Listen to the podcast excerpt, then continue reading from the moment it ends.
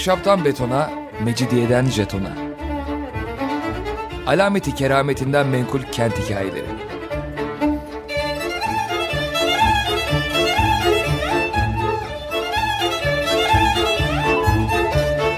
Hazırlayan ve sunan Pınar Erkan.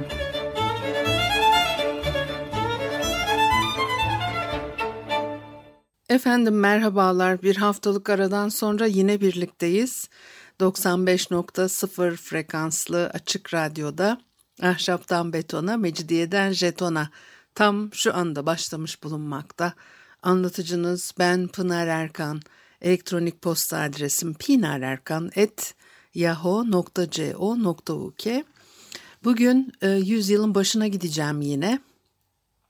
Bugünleri konuşup da ne yapacağız diye düşünüyorum hep. Ee, onun için geçmiş zamanlar, biraz daha yakın zamanlar. Ee, Fener Balat, biraz da limonluktan söz edeceğim size. Bilmiyorum başka vakit neye kalırsa belki. Haris e, Spataris bir anılarını yazmış. Oradan biraz e, e, kendi çocukluğunda e, 1906 ila 1922 yılları arasında e, Fener, Haliç kıyıları, e, burada nasıl bir hayat e, e, devam ediyormuş onunla ilgili onun ağzından yani tabii konuştuk e, Fener'i, Balat'ı, buraları ama insanların kendi anılarından, kendi ağızlarından anlattığı o değişik anılarını dinlemek de önemli ve kıymetli. İstanbul'da doğan artık hep İstanbul'u kalır e, e, diyor. 1922 senesinde 16 yaşındaymış ve hep e, Atina'ya da e, göç etmiş sonrasında fakat kendisini her zaman İstanbul'u görüyor. E, 80'li e, yılların sonunda ya da 90'lı yılların e, başında bu dünyadan ayrılıyor. Bize de anılarını e, bırakmış. Limonluklar Galata'nın karşısında Yeni Köprü'nün güney ucu olan Eminönü'nden Halic'in e, iç kısmına doğru giderken Yeni Camii'yi ve Türk pazarlarını geçtikten sonra e, ünlü Sakızların mahallesi. Bu limonluklara gelinirmiş. Bugün bu, bu bölgeyi bu isimle e, andıklarını ben duymadım. Belki çok eski bu bölge, eskiden beri bu bölgede yaşayanlar kullanmaya devam ediyorlardır. O yemiş iskelesinin olduğu yer eski yemiş iskelesinin olduğu yer. E, Spataris'in e, babasının ailesinin dükkanı evi e, buradaymış. E, diyor ki bu mahalle İstanbul mahallelerinin cemaatlere göre ayrılmasının tipik bir örneğiydi. 200 ee, metre kıyısı var bu limonlukların tam ortasında Haliç vapurlarının uğradığı vapur iskelesi yer alıyor. Vapur iskelesinin yanında bir meydan. Ee, bu meydanda e, e, kaldırım taşı döşeli 3-4 yola ayrılıyormuş. O yollar üzerinde Sakızlıların dükkanları yer alıyor. Ee, ve dükkanların üstünde de dükkan sahiplerinin aileleri yaşıyor. O meydan sürekli çamurla kaplı olurmuş. Sahil tarafında Haliç'in ulaşımını sağlayan küçük kayıklar ve büyük kayıklar yanaşıyor. Buralara ait de çok fotoğraflar var. Yeri itibariyle mahalle e, Bizans surlarının dışında yer alıyor. O binaların temelleri e, kazıklar üzerine atılırmış tıpkı vapur iskeleleri gibi. E, Spataris'in e, babasının yani ailesinin evi de yine böyle bu şekilde e, inşa edilmiş. O kazıklar her yerde aynı dirençle duramadığı için muhtemelen binada e, bir düzensizlik e, vardı diyor. Bir direği çöktüğü için eğilmiş ama yıkılmamış. E, dedesi de o evi bu şekilde kiralamış.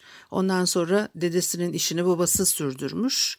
Türkler 1924'te binayı satın alıyorlar. O eğim de iyice e, artmış. Ee, korkmuşlar bina yıkılacak diye üst katları yıkmışlar. Kendileri sadece dükkanları bırakmışlar. İşte bu e, Limonluk Mahallesi'nde yaşayan e, Sakızlılar İstanbul'da e, Balkan savaşlarında boğazlar kapanıncaya kadar sakız, çiçek suyu, e, gül suyu, girit rakısı gibi e, Sakız Adası'ndan gelen ürünleri satıyorlarmış. Bu nedenle de bütün mahalle mis gibi kokarmış. Buradan geçmek insanlara büyük bir zevk, büyük bir keyif verirmiş. Sakız Adası'ndan tekneler gelmez olunca Sakızlılar zeytinyağı ve petrol satmaya başlamışlar. E, böylece e, limonluk bölgesi de diğer yerlere benzemiş. O pazar alanı olma özelliği de yine diğer yerlerden pek farksız hale gelmiş. Spataris kendi ailesinin de geçmişinin peşine düşüyor. Ee, Yunanistan'da e, Spataris soyadını taşıyan çoğu ailede olduğu gibi e, Bizans İmparatorunun ya da bir ileri geleninin e, güvenlik görevlisi e, olduğunu düşünüyor. Arkadaşlarından biri soyadını duyunca hemen 23 Spatari ailesini işaretlemiş e, bir panoyu aç açarak e, Haris Bataris'in ailesini de 24. olarak kaydetmiş. Demek ki e, elbette soyadları geçmişle ilgili bilgi veriyor. Burada da öyle bir e, durum söz konusu. Spataris bu bölgede yaşayan pek çok farklı grup insandan söz ediyor. Hamallardan söz ediyor, kayıkçılardan, Laz kayıkçılardan e, söz ediyor, pazar kayıklarından e, Sakızlılar yasalara uyarlarmış fakat o semtte faaliyete geçen üç çete devamlı olarak birbirleriyle kavga ediyorlarmış. Bu kavgalara e, Sakızlılar karışmıyorlarmış. Çetelerin ikisi sultanın tebaası, üçüncüsü e, Türklerin koruduğu sokak köpekleriymiş. Bir de Kürt hamallar, Las kayıkçılar vardı diyor. Bu çeteler limonlukları, çevre semtlerini bölgelere ayırmışlar. Bir takım diğerinin bölgesine girdi mi kıyamet koparmış. Ee, bilemedim ben şimdi. O bilirsiniz ya İstanbul'un köpekleri meşhurdur. Köpekler yaşamın bir parçasıydı diye onları da detaylı bir şekilde anlatıyor. Onlara dokunmaya kimse cesaret edemezmiş. İstanbul'un o dar, dar e, sokaklarının ortasında boylu boyunca yattıkları zaman e, yolu açmak için bile olsa kimse onları e, rahatsız etmezmiş. Şimdi bilmediğimiz bir şey söyleyeceğim. Onun için e, bu lakır diye girdim. Diyor ki bizi gezmeye götüren arabacının arabanın arabacısını hatırlarım. Arabasından inip yolun ortasına yatan köpeği özenle kuyruğundan tutarak biraz yana çekmişti. Pera'nın en büyük oteli olan Pera Palas'ın arkasında devamlı bulunan ve günlük karavanayı bekleyen köpek ordusunu da hatırlıyorum diyor. E, söylentiye göre bu köpekler Turan e, ordularını Orta Asya'dan Viyana'ya kadar izleyen köpeklerin soyundan geliyormuş. Ordunun artıklarıyla besleniyorlarmış. Onları e, e, tarihin bir parçası olarak saydıkları için e, dokunulmaz kabul etmişler e, ve onun için de e, beslemek sevapmış. Valla hiçbir Türk'ün bu kadar e, geçmişini detaylı bir şekilde hatırlayıp böyle bir şeyi sürdüreceğini aklımda benim hiç kesmiyor ama bunu unutkan bir milletiz çünkü biz. Diyor ki Türkler sert ve vahşi savaşçılar olmalarına rağmen onları izleyen köpekler insanlara o kadar e, alışmıştı ki uygarlaşmışlardı. E, İstanbul halkı da kimseye dokunmadıkları için onları severdi. Hiçbir köpek bir çocuk ısırmadı. Hiçbir kuduz vakası da duyulmamıştı. İstanbul'da binlerce köpek vardı. Atlar, eşekler, arabaları çeken öküzler, yıllık kömür getiren develer gibi diğer canlılarla da düzen içerisinde yaşarlardı. E, hiçbir köpek havlayıp da bir başka hayvanı ısırmış değildi. E, köpekler insanlara ve diğer hayvanlara öyle uygar davranıyorlarmış fakat kendi aralarında birbirlerine karşı pek de öyle davranmıyorlarmış. Kendi hemcisleriyle devamlı kavga eden insanlara çok benziyorlardı diyor. Limonluklar, diğer pazarlarda da köpek sürüleri varmış. Orada biraz detaylı anlatıyor o nasıl işliyor.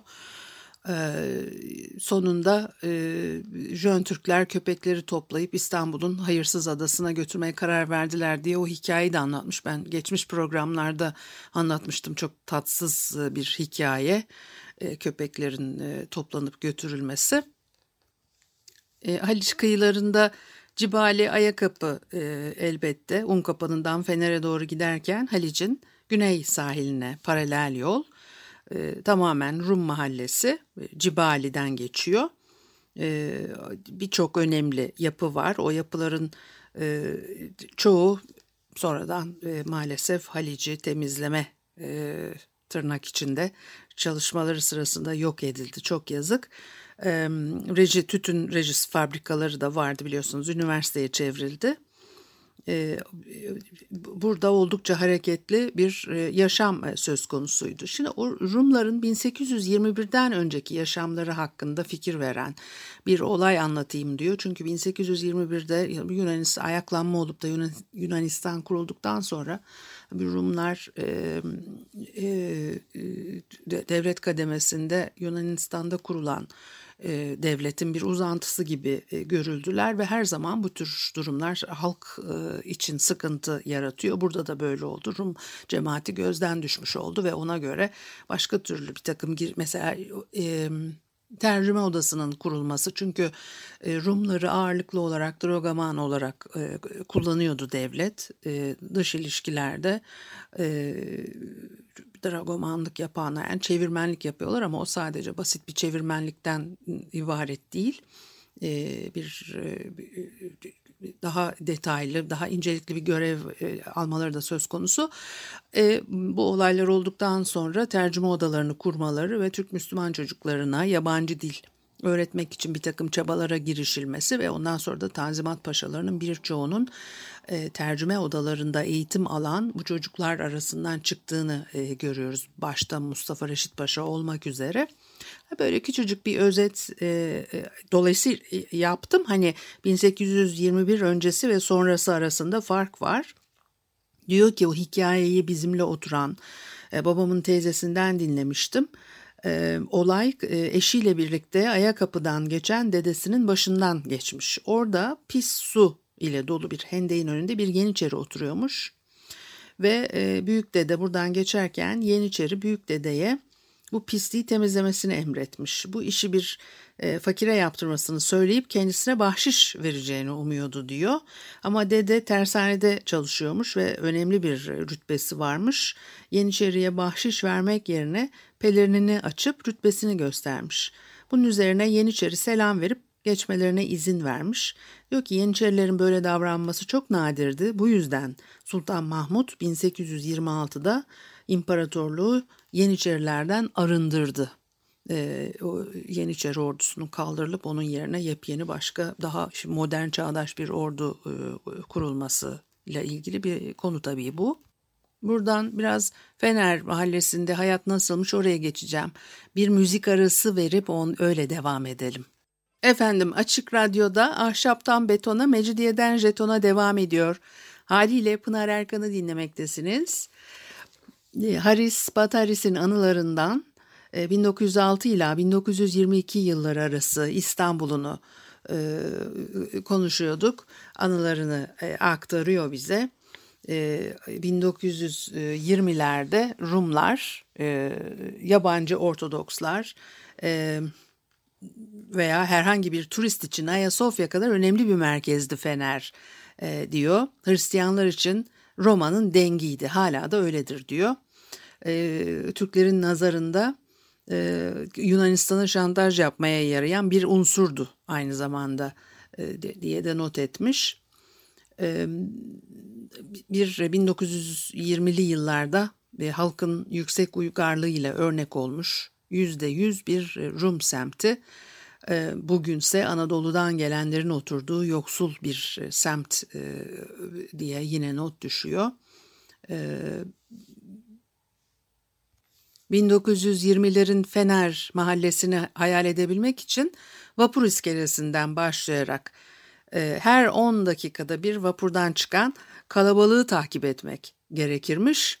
Bu kalabalığın içinde dünyanın dört bir yanından patriğin elini öpmeye gelenler de olurmuş. E, e, vapur iskelesinin yolu dört köşe taşlarla döşenmiş. E, patrikhaneye kadar giden yol orada bitiyor e, Fener'in iki önemli yolu başlıyor. Bunların ikisi de Halic'in güney sahiline paralel olarak devam ediyor. O yolların Fener'in ve İstanbul'un elbette diğer yolları gibi isimleri var.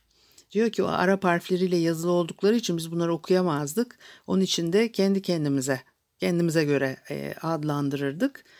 E, diyor ki e, sağ yandan Halic'in içlerine sol yandan da şehrin merkezine doğru e, giderdi bu yollar. E, üst yolun sağ kolundan yola dikey iki e, kol ayrılıyordu. Biri hocaları çok yoran merdivenlerle Rum Lisesi'ne Sancaktar Yokuşu'ndan söz ediyor. Kırmızı Mektep dediğimiz e, sıklıkla patrikhane binası zannedilen 1895 e, senesinde ama e, aslında inşa edilmiş çok aslında küçücük bir mücevher kutusu gibi binadır o içi de öyledir içi de çok keyifli binanın kendisi de çok güzel bir bina. Tabii orada bir röper noktası oluşturuyor. Bugün de bir röper noktası oluşturuyor. E, Antifoniti semtleriyle Türklerin oturduğu Çarşamba ve Fatih'e kadar gidiyordu o yol diyor. E, buradan e, Fener'in alt yolunda iki katlı, üst katı taraçalı, atla çekilen arabalar çalışırmış. 1926 senesinde e, Atina'da görülen benzinle çalışan otobüslere çok benzerdi diyor. İstanbul'un bu atlı otobüsleri fazla dayanmadı. Belki kaygan kaldırım taşları yüzünden, belki de Haliç Vapur Şirketi rekabet istemediği için ortadan kalktılar. Bir de Kilburnu varmış burada. E, vapur iskelesini arka tarafınıza alırsanız sağ tarafta e, Kilburnu yer alıyor. E, Bizans zamanında orada bir fener varmış. Herhalde fener adı da bundan e, kalmıştır e, diye bir yorum yapıyor. Bizans zamanında Vilaherna Sarayı'na gitmek için Fenerli iskeleden inilirmiş. Diyor ki o vapur iskelesi 1900 işte 10'lu 20'li yıllarda Haliç sularına uzanan, üstüne masalar konan tahta iskeleli gazinosuyla iki katlı görkemli bir konakmış birahane ile kahvehane karışımı bir yer. Gazino diyorlarmış o şekilde anıyorlarmış burasını. Ee, e, Haliç vapurunun yaptığı dalgalar kiriş, e, kirişler arasından sıçrayarak arada sırada müşterilerin ayaklarını ıslatırdı. E, muhakkak e, çok güzel bir, bir keyifli bir, bir yerdi burası. E, 1920'lerde bir Rus aristokrat bu gazinonun orkestrasına alınmış. Beyaz Ruslardan bahseden gene çok eski bir programımız var. Beyaz Rusların İstanbul'a getirdiği farklılık, günlük hayatına, gece hayatına, toplumsal hayatına getirdiği hareket çok e, enteresandır ve e, onu da bir programda eski programlardan birinde anlattık diye hatırlıyorum. Keman çalışını unutamayız diyor. E, hey gidi ya adamcağız öldü gitti ama e, bu yıllarda bir anı e, kitabında e, kendisinin sözünün edildiğini de görüyoruz. E, o sıralarda kazandıklarını nasıl yiyeceklerini bilemeyen savaş kara borsacıları her gece Kilburn'una gelip ailecek e, eğlenirlermiş. E, burada e, bir binanın birinci katında bir Rum kulübü varmış. Buraya da Fener'in sosyetesi gelirmiş. 1918'de vapur iskelesinin yolu üzerinde bulunan Minimosi'nin balkonunda mavi beyaz bir bayrağın dalgalandığını şaşkınlıkla gördük diyor. Aynı sırada kulübün mavi beyaz tabelası da asılıymış. Savaş yıllarında böyle bir tabela yokmuş. Müttefikler gelmeden 15 gün önce kulüp tarafından verilen bu işaret Fener semtinin e, Yunan bayraklarıyla donatılmasına yol açtı diyor. E, burada e, hiç beklemedikleri bir zamanda Kilburnu'nun yanında ilk devlet itfaiyesini barındıran bir çardak da kurulmuş. Bundan evvel İstanbul'da sık sık görünen yangınlara e, tulumbacılar e, giderdi. Onlar ilgilenirlerdi diyor. E, on, ve e, biraz da sefil buluyorlar e, bu düzeni. Dolayısıyla Fener'deki Rumlar devletin yangınları söndürecek düzeye erişeceğine inanmıyordu diyor.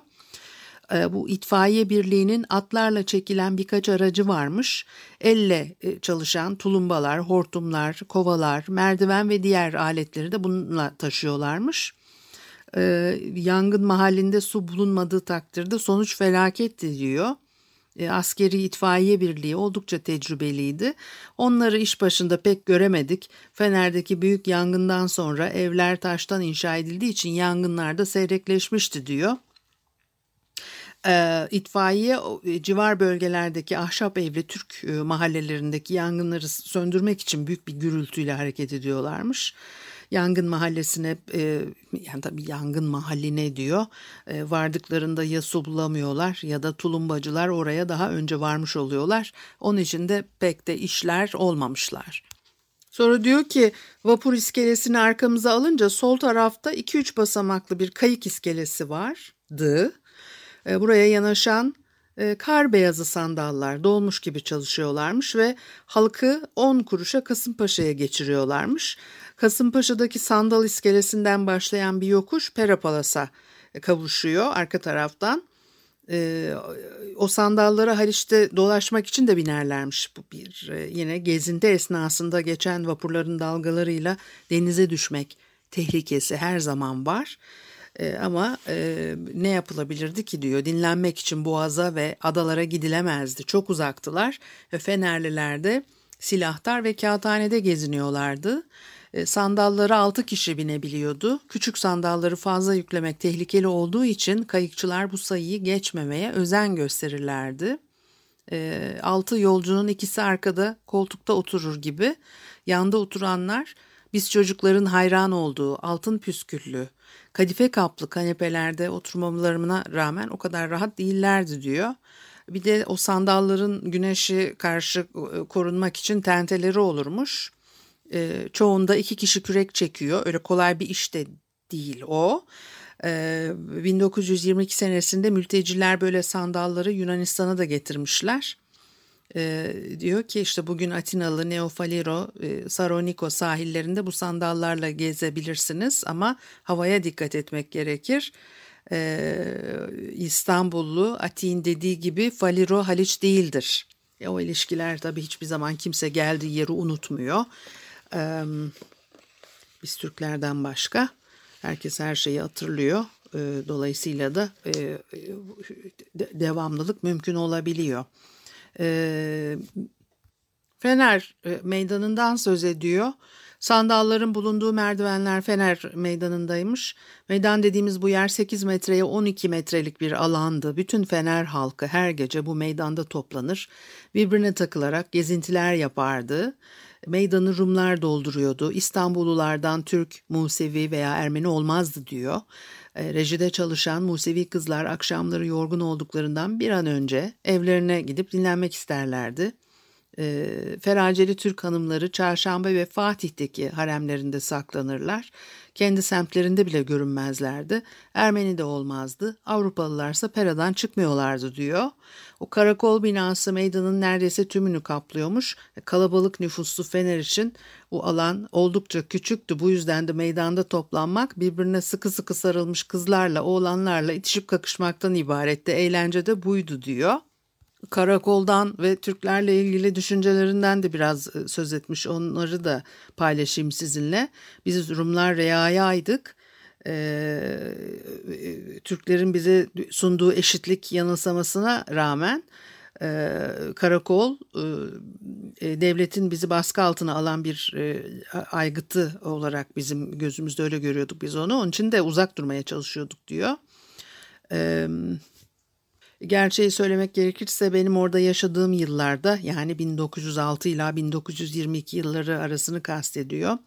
Savaşa ve karmaşık duruma rağmen Fener'deki polislerin adaletsiz davrandığı hiç duyulmamıştı. Bence devlet polis teşkilatından, semt ahalisinden ziyade patrikhaneyi izlemesini istiyordu diyor. Ee, o karakol bakımlı bir bahçeye sahipmiş. iki katlı güzel bir binaymış. Ön fotoğrafı da var. Bilmiyorum onu sizinle paylaşabilecek miyim? Twitter'dan yapıyoruz bu paylaşımları tabii. Bir ara e, karakol binasının bir tarafına elektrik idaresinin elektrik üretim istasyonu da kurulmuş. Diyor ki karakola karşı korku ve nefret duyduğumuz için karakolluk olabilecek hiçbir şeye yeltenmezdik. Bahçelerdeki armut dolu ağaçlardan bir armut koparmak için elimizi uzatmayı aklımıza bile getirmiyorduk. Ama Kiryako'dan yani başka hepimiz böyleydik de Kiryako çok yaramaz birisiydi diyor. Semtimizin korkunç iflah olmaz yaramazı. Ee, inanın polislere yiyecek armut bırakmıyordu diyor. Kovalamalarına rağmen hiçbir zaman yakalayamazlarmış onu. Ee, 1918'de mütareke olunca Kiryako'da e, mahallede görünmez olmuş. Ee, Türk e, polislerine polis efendi e, diyorlar gri üniformaları ve astragan festleriyle iyi giyimliydiler. Zabitlerin uzun e, kılıçları olurdu. Meydanda karakolun önünde yapılan bir Paskalya panayırında bir olay e, çok etkilemiş e, kendisini. Meydanın bir köşesinde Pontuslu Rumlar kemençecinin etrafında horon tepip eğleniyorlarmış. Halk etraflarına dolanıp onları alkışlıyormuş ve seyredenler arasından aniden bir polis zabiti belirmiş.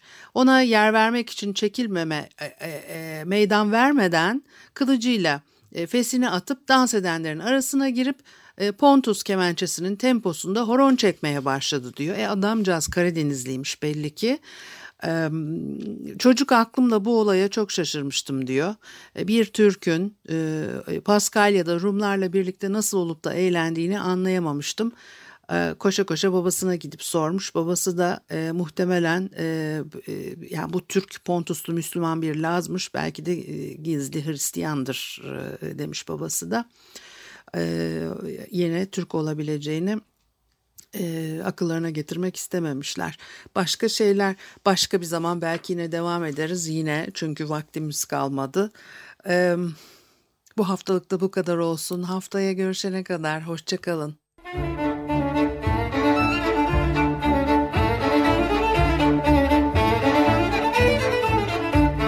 Ahşaptan betona, mecidiyeden jetona.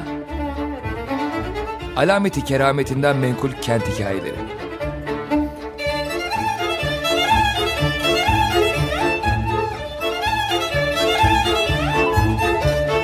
Hazırlayan ve sunan Pınar Erkan